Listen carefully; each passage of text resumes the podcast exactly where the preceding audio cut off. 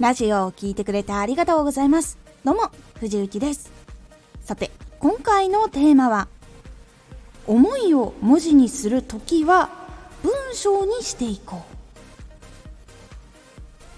う。ノートに思いを書き出していくときとか、書いた思いをピックアップして再編して文章を書いていく時とかには単語ではなく文章で書くようにしていきましょうというお話です。このラジオでは毎日16時19時22時に声優だった経験を生かして初心者でも発信上級者になれる情報を発信しています。それでは本編の方へ戻っていきましょう。単語で書けたとしてもその単語の中に詰まってる思いとか経緯とかっていうのは相手にはその単語だけ伝えられても理解することができないからなんです。これ話す時も一緒なんですけど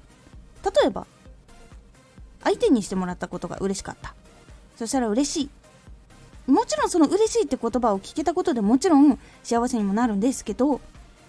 さらにそこで例えばその誕生日でプレゼントをくれたとかおめでとうって言ってくれたとかその時に誕生日を覚えてもらっていておめでとうって言ってもらったことがすごく嬉しかったありがとうっていう風に伝えると相手は喜んでくれたやってよかったっていう風に嬉しくなります。これは嬉しい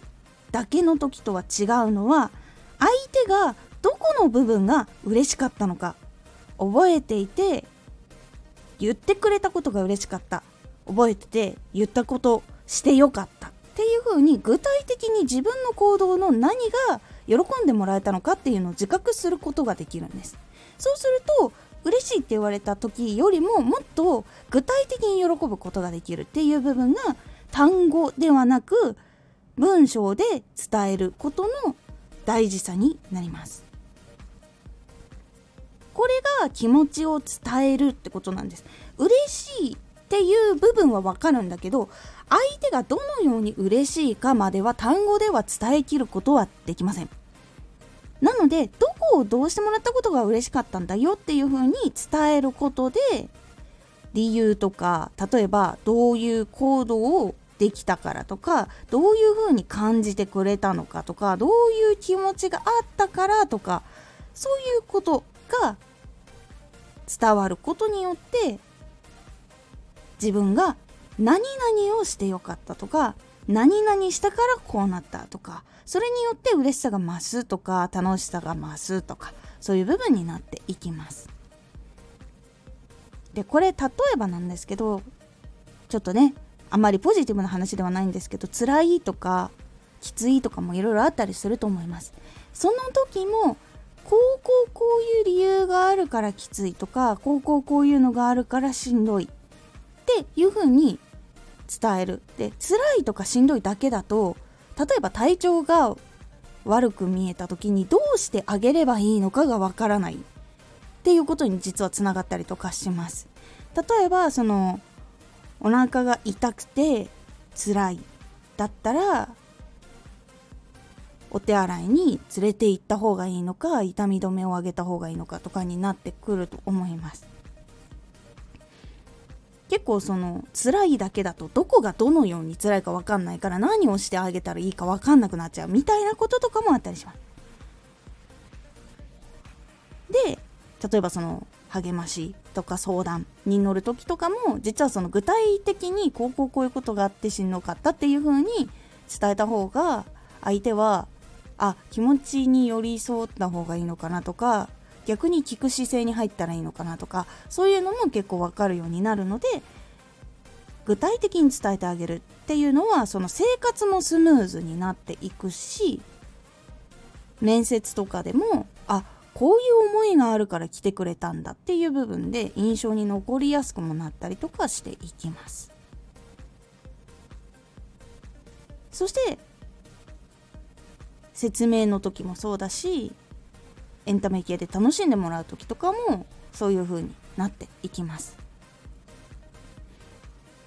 結構相手がその具体的に話すことによって嬉しくなるんだとかその次の行動が取りやすくなるとか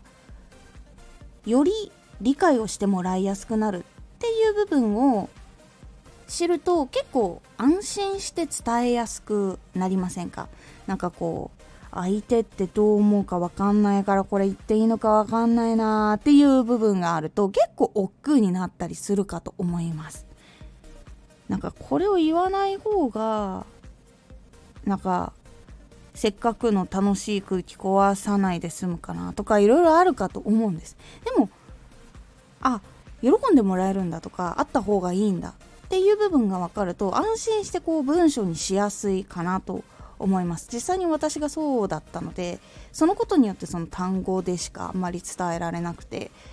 こいつ何を持ってんのかわからないっていう印象になったりとかやっぱ他のちゃんとこう伝える人たちの方が優遇されたりとかっていう部分を実際に感じたことがあるので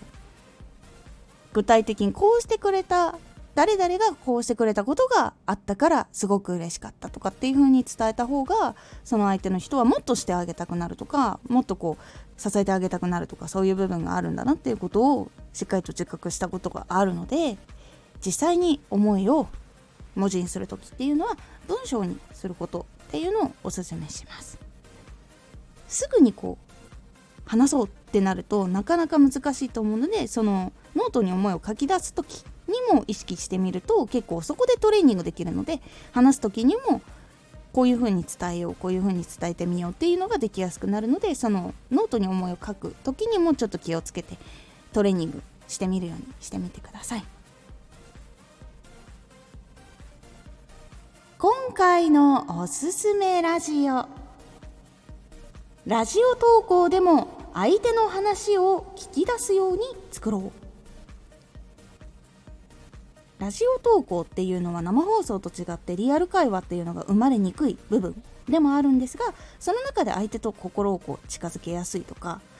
こうコメントで話をしやすくなるようになるにはどうしたらいいのかっていうポイントをお伝えしています。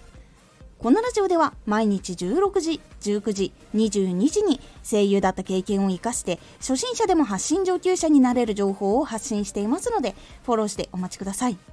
毎週2回火曜日と土曜日に藤雪から本気で発信するあなたに送るマッチョなプレミアムラジオを公開しています。有益な内容をしっかり発信するあなただからこそ収益化してほしい。ラジオ活動を中心に新しい広がりにつながっていってほしい。毎週2回火曜日と土曜日ぜひお聴きください。ツイッターもやってます。ツイッターでは活動している中で気がついたことや役に立ったことをお伝えしています。ぜひこちらもチェックしてみてね。コメントやレターいつもありがとうございます。では、また